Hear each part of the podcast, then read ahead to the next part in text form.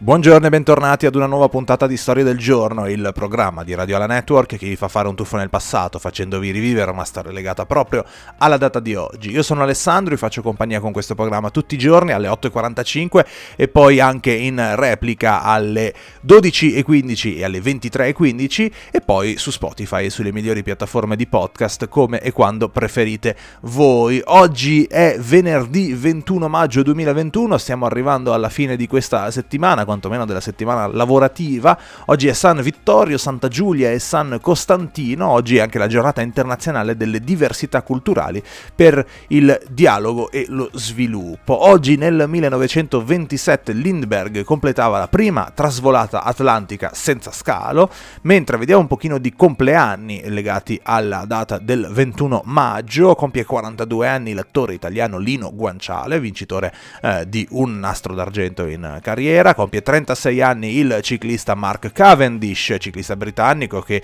ha vinto anche un argento olimpico in una grande carriera, eh, compie 64 anni l'imprenditore urbano Cairo, compie 36 anni il cantante Marco Carta, sono 28 invece oggi gli anni per eh, Gali che insomma è sicuramente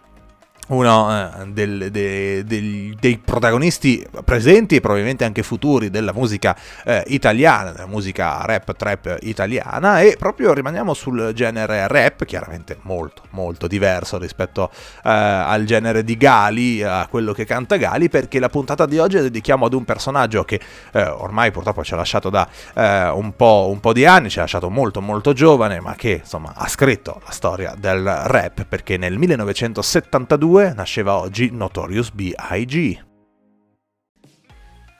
In questa puntata voglio raccontarvi un pochino di curiosità su uno dei eh,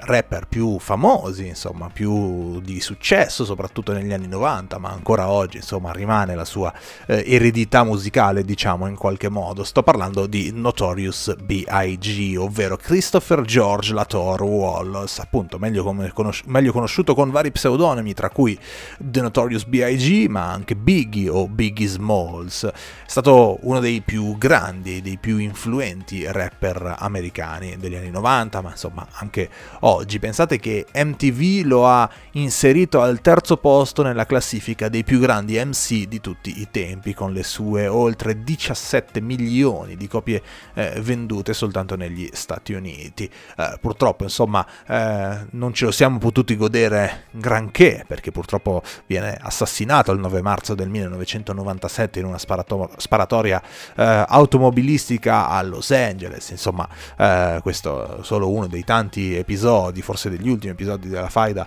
tra eh, West Coast e East Coast, eh, che insomma eh, iniziata come una lotta, diciamo così, eh, solo musicale e poi è sfociata in una, una violenza eh, inaccettabile che ci ha portato via tra gli altri due grandissimi rapper come appunto Notorious B.I.G. e prima anche Tupac Shakur. Um, Christopher Wallace Memorial Foundation è un'associazione è una fondazione che organizza attualmente una cena in abito nero chiamata BIG Night Out che eh, raccoglie fondi per le scuole dei eh, quartieri poveri e onorare la memoria del defunto rapper. Eh, in questo particolare evento la, la, sigla BIG invece sta per Books Instead of Guns, ovvero eh, libri al posto delle armi. Quindi insomma è bello che mm, insomma tanti tanti anni dopo ehm, venga utilizzato diciamo così il suo nome, la sua fama per uno scopo così eh, nobile. Tra i vari riconoscimenti che ha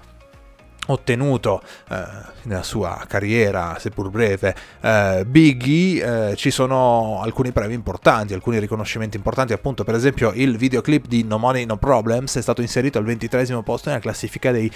100 eh, più eh, migliori, insomma 100 più belli video musicali della storia. Eh, nel 2002 viene introdotto nella Hip Hop Hall of Fame al primo posto. Poi ancora, Ready to Die viene inserito al 134 posto, mentre Lives After Death viene inserito al 476 posto dalla rivista Rolling Stone nella classifica dei 500 migliori album della storia. E ancora, Notorious B.I.G. Eh, ha avuto davvero insomma, una serie di successi infinita. Pensate che però, insomma, tornando a questa eh, faida eh, tra East e West, Coast. Eh, poi chiaro che non sappiamo quanto fossero le responsabilità, insomma, davvero di ognuno, però eh, pensate che pubblicò il suo album di debutto Ready to Die il 13 settembre 96, esattamente due anni dopo, proprio lo stesso giorno, eh, due anni dopo la eh, morte di Tupac. Eh, riguardo alla notte del 9 marzo 97 in cui eh, venne ucciso B.I.G.,